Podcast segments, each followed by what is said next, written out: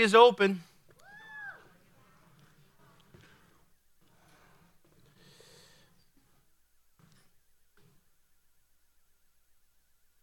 Let's get our Bibles out this morning. Ephesians chapter 5. We've been in here for a while. This is part 5 of our blueprint, blueprint for Christian conduct. And so God cares how we behave because it reflects on Him. Amen. If you have children, you know when they're good and everybody says, What a good kid. Boy, that's a blessing as a parent. Anyone ever have that happen? Seen pictures, read stories. But if your kid does something bad, boy, it reflects on your name. And so God's children have to behave in such a way that we reflect good things upon the name of the Lord. And here's why because a lot of people are deciding what they think about Jesus by the way Christians behave. And so our conduct matters. You could say, well, I'm saved by grace and there's no condemnation. You can misquote all those scriptures. The bottom line is the way you and I behave reflects on the Lord Jesus Christ. And if you and I reflect him properly, the world is going to be seeing a clear picture of him. And how can they reject him because he's so wonderful? So, this blueprint for Christian conduct here that we've been going through in Ephesians chapter 5, this is our fifth installment. I'm going to thank God for the word. I'm going to read uh, verses 1 through about 14 today. It should sound familiar to you. We've unpacked a lot of this. But Lord, I thank you for the word today. Thank you for Ephesians. I thank you that you haven't just left us without a clue, but you've given us a blueprint. So help us, Lord, to hear all the things you're saying to us today by your Holy Spirit. That we would not just be hearers only, but we would be doers and we'd apply these things to our lives, Lord, so that the light could shine through us and people would see Jesus in us. We ask that in your precious name, and the church said. Amen. Ephesians chapter 5. Therefore, be imitators of God as beloved children, and walk in love just as Christ also loved you and gave himself up for us, an offering and a sacrifice to God as a fragrant aroma. But immorality or any impurity or greed must not even be named among you, as is proper among saints. And there must be no filthiness and silly talk or coarse jesting, which are not fitting, but rather giving thanks. For this you know with certainty that no immoral or impure person or covetous man who is an idolater has any inheritance in the kingdom of Christ and God. Let no one deceive you with empty words, for because of these things the wrath of God comes upon the sons of disobedience. Therefore, do not be partakers with them. For you were formerly darkness, but now you are light in the Lord. Walk as children of the light. For the fruit of the light consists of goodness and righteousness and truth, trying to learn what is pleasing to the Lord. Now, we've preached through all those verses and unpacked a lot of good things there. Here's our new material for this morning. Do not participate in the unfruitful deeds of darkness, but instead even expose them. For it is disgraceful even to speak of the things which are done by them in secret. But all things become visible when they are exposed by the light. For everything that becomes visible is light. For this reason it says, Awake, sleeper, and arise from the dead, and Christ will shine on you. Let's stop there for this week. Our new verses 11 through 14. Uh, there's a lot of stuff in there, and so let's jump right in. Paul keeps the blueprint going. He keeps firing away and giving us areas and situations and, and even uh, things that we need to pay attention in our lives as Christians. We need to pay attention as believers. Why? Because we live in a fallen world. Amen. You guys, you guys know this world is fallen. Go back to Genesis. What happened when sin entered in? It affected everything in our world. Before sin, it was a perfect world. The garden was perfect. But when sin entered in, it affected every component of our lives as individuals, even the world that we live in. We live in a fallen world. And it's not easy to live a righteous life in a fallen world. Can I get an amen? And I know some of you out there uh, are trying really hard to reflect Christ and be Christians. Some, some Christians try really hard, even online, to you know have a good attitude and be positive. But it's hard out there, isn't it? I mean, you could say something completely positive and 10 people will attack you. We have a Supreme Court justice now who the, the main attack against the nomination is that she's a Christian. And I'm hearing all these things. She's, she's a cultist Christian. Like, if you believe the Bible, if you want to serve Christ, if you want to be moral, you're in a cult. Are you guys so shocked from the world that you can't, you're not going to respond? You go, oh. the world beat you up this week? It's hard to live a Christian life in a fallen world. It's not easy to be righteous in the midst of this mess that our contemporary culture has created. But it is possible if we pay attention to our hearts and our motives and our conducts and allow the precious Holy Spirit to lead us and guide us. It is possible to be light in the darkness. Now, you know we're in the dark, right? And if you look around, a lot of indicators in the world show that it's getting darker. And the truth is, if you look at Isaiah 62, the forecast is for more darkness. Isaiah 62 says this For behold, the darkness shall cover the earth, and gross darkness the people. But the Lord shall arise upon you, and his glory shall be seen upon you. So look at that. As the world gets darker, God says, Don't see, be surprised, there's going to be more darkness, even gross darkness. That's gross is an interesting word, isn't it? What do you think about the darkness? It's gross.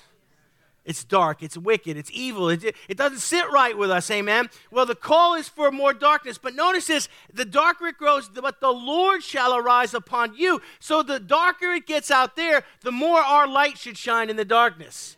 The more dark it gets out there, the more you and I, our lives should pierce the darkness. So, this blueprint here is showing us as a child of light how we should deal with the darkness. And whether you like it or not, you got to deal with the darkness. You can't go hide in the woods. You can't you can't hide anywhere anymore. If you go and hide in Alaska, they'll make a they'll make a show about you on TV. I mean, these people they can't even hide. They're just I'm going to hide in the woods. I'm going to circle the wagons. I'm going to get away. No, the darkness is everywhere. You can't hide from it. You're going to rub shoulders with it. But the Lord wants the children of light to know how to deal with the darkness. There are four ways that we're to deal with the darkness in this text here. The first is this a child of light must avoid the darkness. Avoid it. It says here in our text, but instead, it says here in our text, do not participate in the unfruitful deeds of darkness. So, the first thing we have to understand is there's darkness out there, and, and God has called us to avoid it, and we are not going to participate in what's going on with it. Amen? That's the point of this whole text we've been studying here, showing that what? We need to come out from among them and be separate, says the Lord. Touch not the unclean thing, the Bible says. Amen. We can't be half in the world and half out the world and straddle the fence and expect to be blessed and useful for the kingdom of God. We've got to learn how to listen. If you get quiet, I'm going to get louder. So, where are we going with this? We've got to learn how to avoid the darkness. There's too much darkness in God's people. We're going to talk about it. We're familiar with it, we're comfortable with it, we're not even shocked by it anymore. It pushes up against us and we let it push us back. But the first step is to avoid it. Do not be a participant. I am not willing to participate in the things of the darkness. Now, you and I know every day we live on this earth, we're going to struggle with the tug of sin on our hearts. Because I'll tell you why, we have flesh on us. And, you know, when we're delivered from this body of sin, sin will have no more effect on us. But until we, we'll say, How do you get delivered? You got to die. Okay, that's how. You can't scrub it off. You can't wash it off. There's no body wash that takes it off. Sin be gone. It's not there. But when we die, we'll be delivered from the body of sin. And when we are, then we'll never struggle with sin again, and He'll wipe away our tears, and forever we'll be with the Lord. But until then, we're going to struggle with sin to some degree. And we, as Christians, must do everything possible. We must be completely sincere in trying to avoid sin the best we can. We should struggle against sin, but we should never willingly give ourselves over to it. You see, the fact that we struggle against it shows that we pass from darkness into light. Before we were saved, we didn't struggle against sin. We embraced it. We tried to enjoy it. We thought this is what life is about, and we immersed ourselves in it. Amen. When we come out from that, we have to be different. Now we struggle against it and we don't give ourselves over to it. What is that? That means we are not participating in the darkness. Now, sometimes the saint's going to sin. Amen. Anybody? A couple people this week, two people, praise God. Sometimes a saint's going to sin, but we should never willingly participate in it. That shows we've moved from darkness to light. Now, I want to I want to share a little secret with you. Here's what makes it exponentially easier to not participate in sinful practices in the darkness. We need to be careful what situations we put ourselves in. We need to be careful who we hang around. We need to be careful of the places we go. Hello? Uh, we're going we're gonna unpack more of this as we continue in the chapter, but if, if you don't want to participate in sin and you don't want to be a willing participant in it, you and I need to be careful. It's exponentially easier to avoid sin if we don't put ourselves in the places where we're tempted to sin. You say, well, how does that work out? Here it is. If you have a problem drinking, don't hang out in bars oh, I was at the liquor store and I just, you know, I just was weak and I bought five bottles. No, stay out of those places. If you have a problem with drugs, don't be around people who do drugs. Come on, this is not rocket science, but we, we got to get it. Well, you know, I keep getting sucked into, you know, sometimes we need to avoid places and we need to avoid people. If you have a problem with adultery, don't be alone with the opposite sex. You know, our vice president won't be alone with a woman, and everybody laughed at him. That sounds like wisdom to me as a married man. Amen? The world thinks it's stupid, but their marriages are disintegrating at an exponential rate. You have a problem with porn? Get some accountability on your phone and your computer. Well, I got a passcode. Get rid of it. Give it to somebody else. Become accountable. Hello? You have a problem with gossip? Don't hang out with people who like to hear gossip. You know, there's some mature saints that when you start, they say, I don't want to hear it. And the minute you do that to somebody, that they're, they're, they're busted and the light shines, oh, I was gossiping and they didn't like it. Don't hang out with people who have itchy ears. You have a problem with lust? Stay out of the club. Hello. Don't look at me like you don't know what the club is. You know, yeah, that's it. Those places where it's just, you know, carousing occurs. So it makes it exponentially easier to avoid the darkness if we refuse to participate and don't put ourselves in positions where we're tempted. Say amen, church. The second thing a child of light needs to do to deal with the darkness is this a child of light must not only avoid the darkness and not participate it, but we should expose the darkness. Look what the text says.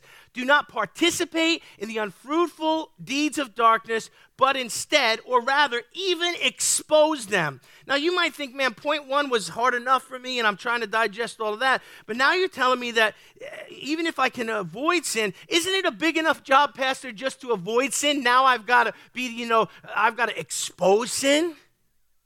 And the truth is, all of us need to first avoid it, but we should come to the place where we're mature enough that we begin to expose it. Now, you don't think the sins that you and I struggle with are just for us and our little uh, journals and memoirs. No, we go through things so we can learn the keys to victory so that we can share them with other people that struggle. Amen. Come on.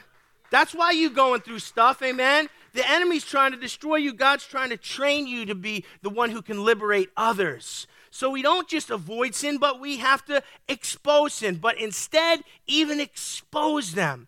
So exposing sin you know, you're saying, well, I'm at the place where uh, I'm just, you know, I'm struggling. And okay, that's okay. Avoiding sin is the first step. If you're not to the place of maturity, but you and I should be working towards that. You know, a drunk person has a hard time preaching against alcoholism. You got to first get victory, amen?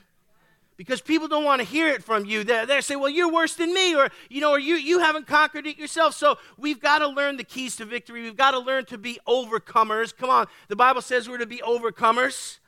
But once we've learned to avoid sin, then it becomes our Christian duty to warn others of the destructive nature of it.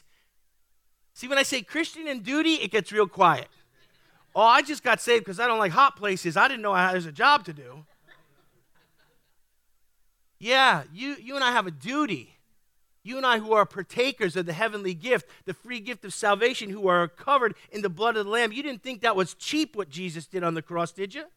You and I were bought with a price. We were saved for a purpose, not just to avoid hell, but now we are ambassadors of Christ. You and I are workers in the kingdom. We need to be kingdom people. Wow, I wish I was preaching to some people who would say something this morning here. We go through one COVID lockdown and we become Methodists. You're still charismaniacs, right? So, exposing the darkness is part of what we do. It's part of our Christian duty. You and I have a duty to those who are lost and in the dark to shine our light in that place. I'll tell you a story. It's a dark, foggy night on the west coast, and a motorist is moving along a winding two lane road in the dark, and he's moving at a brisk pace. He comes around a sharp, blind turn, and he catches a glimpse of two sets of head taillights. And something seems strange about those taillights. So instinctively, defensively, he begins to slow down, and then immediately he jams on his brakes and comes to a screeching halt. In front of him, in the lane just ahead of him, two cars had careened into a sinkhole that opened up in the road in the darkness. As he looked there, he knew he could just go around and continue on his way and consider himself lucky, but he felt the moral obligation to stop traffic that was coming around the turn and to help the two people that were in the hole. And most of us would agree today that if he would have just went around and let the next person come in and fend for themselves, that would be morally irresponsible. Would we agree? Well, it's just as morally irresponsible for us to not take our duty to expose the open pit that lies ahead many people's lives. The truth is, the world is careening towards the bridge, and the bridge is out. You and I, who know the way of salvation, who have been delivered from the darkness, you and I, who have Jesus Christ as Savior and Lord, have a, a moral obligation. It's part of our Christian duty to expose sin not to just revel in the fact that, way, hooray, I'm saved, great for me, this is awesome. but to shine the light in the darkness. So we're not participants in sin. We avoid the darkness. A child of light must also expose the darkness. As we become mature, it's part of our Christian duty to do so. Number three, the third way that a child of light deals with the darkness is this a child of light despises the darkness. Now, you and I need to hate sin if we're ever going to drive it completely out of our hearts. Methodists. Anybody hate sin?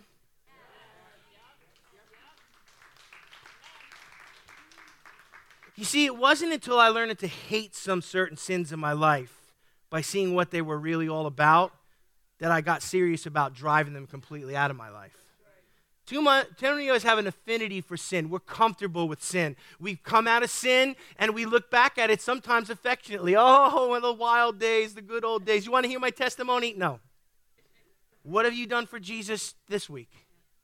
Oh, back in the day, what's, I was uh, doing this and doing that, and to hear about all the, the crazy stuff. Praise God. But what are you doing for Jesus today?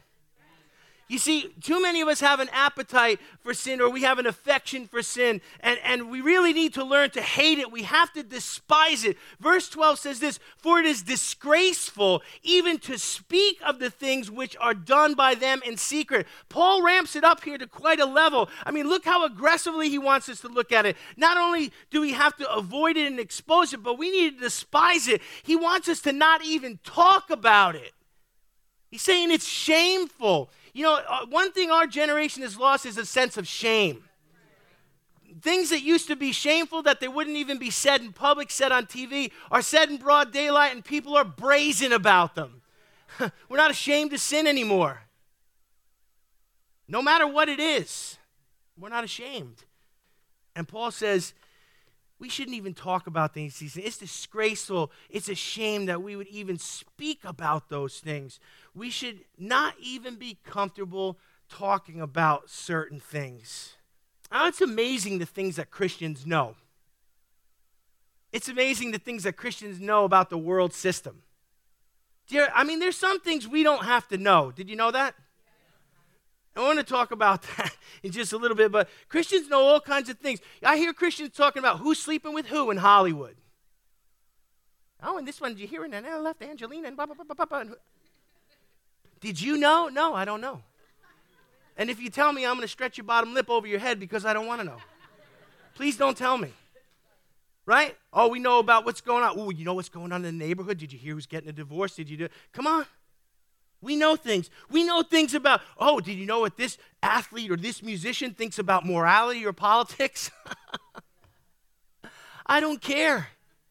because you can hit a baseball or put a ball in a hoop. Listen, they train SEALs at SeaWorld to do that. That doesn't mean I want you to tell me your opinion on morality or, or the relevance of the Bible or how separation of church and state, which is not in the Constitution or in the Bible, but, but, but Christians can't say anything in the public square. But an athlete or a musician, look, I really don't care anymore. This is what I care about. I don't want a politically correct worldview, I want a biblical worldview. And Christians need to get a biblical worldview. Oh, well, did, you hear what, did you hear what they said on that talk show? No, I don't watch it. You know what's going on with the royal family? I don't care. Prince William, I don't care. We kicked him out of here in 1776. It's on them now.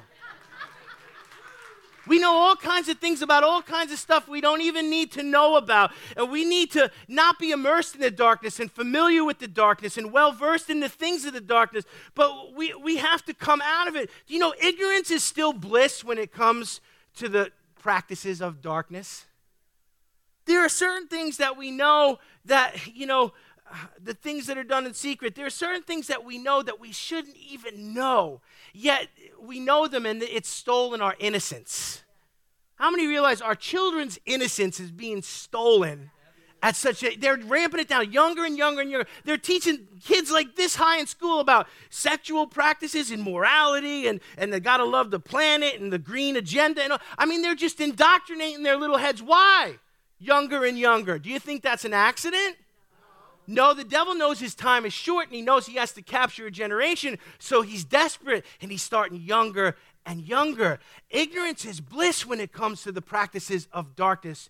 Do you know Romans tells us we should be innocent of certain things? Listen to Romans 16 19. Everyone has heard about your obedience, so I rejoice because of you, Paul says. But I want you to be wise about what is good and innocent about what is evil. The God of peace will soon crush Satan under your feet. The grace of our Lord Jesus be with you. So Paul says, What? Be wise about what is good, but innocent of evil. Fill your mind with the things of God. Fill your mind with the Word of God. Fill your mind with the things of the Spirit. Fill your mind with the kingdom things. Amen.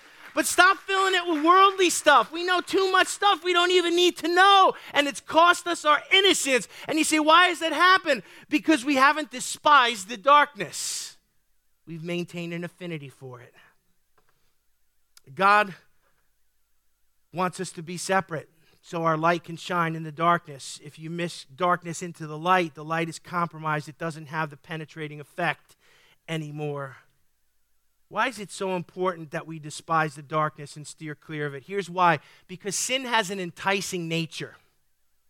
Understand, sin isn't just a mathematical problem. It's not just a, you know, it's just not a, a, a, an intellectual choice. Sin has all kinds of components around it. There's, you know, physical and there's mental and there's spiritual. Sin has an enticing nature. If you and I entertain sinful things, if you and I entertain the darkness, if you and I immerse ourselves in the world, sin will entice us. Do you know why did Eve eat the apple and why did she feed it to Adam? Because she spent time talking to the serpent. And the serpent was smooth with his words. And he used that enticing nature to deceive both Adam and Eve so that sin entered into the equation and disrupted everything to do with God and his most prized creation, you and I. So, understand the nature of sin. It has an enticing nature. So, you and I have to despise it. Why? Otherwise, it'll entice us. Otherwise, it'll draw us in. Otherwise, it will snare us. You know, mice don't wind up dead in mouse traps because the bait smells horrible.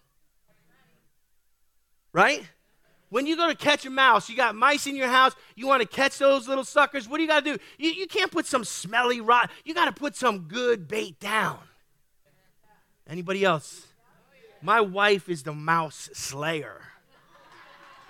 You don't, a mouse comes into my house, they better see the Grim Reaper, and it's Kim. But, like, I mean, she gets serious, traps everywhere. Uh, we live in the middle of nowhere, and the mice, you know, this is a rough neighborhood. They moved out, they moved to some other town. But, but the bait smells good. And sin smells good. The, the pleasures of sin are for a season. It's pleasurable, it's fun, it's enticing, it looks exciting, it draws you in, and it snares you. And sin will always take you further than you wanted to go and cost you more than you wanted to pay. But it has an enticing nature, so we must despise it. The world is attacking our youth in this generation and our children to suck them in, to, to affect them in their minds morally, politically, sexually at a younger and younger age. You and I in the church need to hold up the standard of holiness and righteousness, and that's only going to happen when we despise sin. You know, mature believers have a hard task. And we're tasked with the delicate balance of what? Avoiding sin exposing it, and standing against it. This is for mature believers, amen? We need maturity in the church. We have enough uh, immature, we have enough half converted, we have enough who just want milk. We have enough of those. We need mature saints. Why? Because if we don't stand against the darkness, it's going to decimate our generation. And God's going to hold us accountable for it. The, the fourth point I want to cover today from our text is this a child of light deals with the darkness by knowing how to defeat the darkness. So, you know, we have got to avoid the darkness. We've got to expose the darkness. We need to despise it, or we're never going to root it out of our own lives and out of our generation. But at some point, if we've done all those things, we need to learn how to defeat the darkness. And I, I close with this verse 13 and 14. 13 says, But all things become visible when they are exposed by the light. You see, it's shining the light of truth on this generation and on the, the, deceptive things that look so fun but don't provide any fulfillment. It's shining the light that becomes the most effective way to defeat the darkness. Where's the light? The light's in you and I. Understand some things here until the proverbial lights are switched on for this generation, until the curtain is pulled back, people are going to stay in sin because they don't understand the nature of it and they think that that's all there is. Verse 14 reveals three things that the church must do to turn the lights on for the lost. That's our job today. If you don't leave here with anything else today, understand this. You and I have a job to do. We have Christian duty to expose sin. Why? To turn the lights on for the lost. Anybody who's close to me, who's close to you, should see the light. When we turn the lights on for the lost, yes, some of them are going to scoff and run away, but some of them are going to run to the light. Three things from verse 14 that show how the church must turn the lights on for the lost is this. Listen, the first thing is it says, awake, sleeper. So the first thing the church has to do is wake up. If you're sleeping and somebody goes, wake up, you wake up, right? My dad, if we overslept at our house, we all had alarms. We got up. He used to come in with pots and pans. Da, da, da, da, da, have a parade. If you've never had a Fred parade in your bedroom at 6:30, you're missing out. Talk to him. Maybe he'll come over. But it's time for the church to wake up. Now, I understand something. Those of us who are awake and have been awake, get real annoyed at people telling us to be awake. oh, you know, the church needs to stand against abortion. We've been doing that for decades. The church needs to pray against immorality. We've been doing that for. De- the, there's things that we are doing. And then other people who aren't doing go, oh, the church needs to wake up. No. the, if you're awake this morning, I apologize because I get frustrated with people. Oh, we need to do it. And I've been praying about that for 30 years. I'm awake, I'm awake. But it, there are areas in all of our lives where we're not awake. So we can't get too cop- cocky. We got to stay humble. But the church as a whole needs to wake up because, you know, we're allowing the darkness to push us into a corner. You know, at some point, we have got to let the light shine and dispel the darkness. So we've got to wake up. The enemy works hard to keep the church asleep because when we're asleep, the darkness reigns. But if the church will wake up, and part of it, look, the, the Lord is going to do it. He's going to, by the Holy Spirit, prepare for Himself a bride without spot or wrinkle. I'm not criticizing the bride today. I'm not, I'm just saying that the church needs to wake up and let the light shine because it's dark out there, amen? Number two, the second thing the church needs to do is to rise up. Look what it says Awake, sleeper, arise from the dead. It's one thing to be awake and to see what's going on and to be prayerful and to have oil in our own lamps. But at some point, we need to arise and to do something about the darkness, to push it back. Amen. We're too quiet. We're too, you know, we're too focused on our own little stuff and we're, we're not kingdom minded enough. And we need to forget about building a kingdom in this world. And I got to do this and I got to do that. And I, know, got to clean my house and stack my wood and winter's coming and I got to hide some nuts so the squirrels don't. Anybody else busy? I read my to do list in the morning and I'm exhausted. I need a nap. Go back to bed, right? Try again tomorrow. But we've got to rise up, not in our own strength, but in the strength of the Holy Spirit. It's not enough to acknowledge it's getting darker out there. We've got to speak the word of God with passion and boldness and clarity. You and I are bringing the gospel, which is the good news. Sometimes it's the good news. Oh, nobody wants to hear it. Look, I know how that feels, but there's some people who want to hear it. you know, some of, if we had the, the, the same in, uh, tenacity as like an insurance salesman, we get the gospel out there, right? I made 100 phone calls. If one person says yes, it's a good day. Do we do that with our faith? Do we do that with the gospel? Oh, they rejected me. I'm, I'm never going to try that again until I die. Passion, boldness, courage. God, put it in me put it in the people within the sound of my voice. Lord, let us be passionate about the gospel. Let us rise up in this generation and with clarity shine the light in the darkness. Some will be offended, but some will come running. And so, God, we do it for those. Number three, the last thing the church can do to turn the lights on for the lost is this to let our light shine. Look what the text says Awake, sleeper, arise from the dead. Listen, and Christ will shine on you. That's interesting there. We need to look at the, the word phraseology. He doesn't say that Christ will shine through you, he doesn't say that people will see Christ for themselves. He says the light of Christ will shine on you. What's that all about? Well, here, here's what that's all about. The only thing that we can do, we have no glory in ourselves, we have no spiritual power in ourselves, we, even our intellect is no match for the enemy.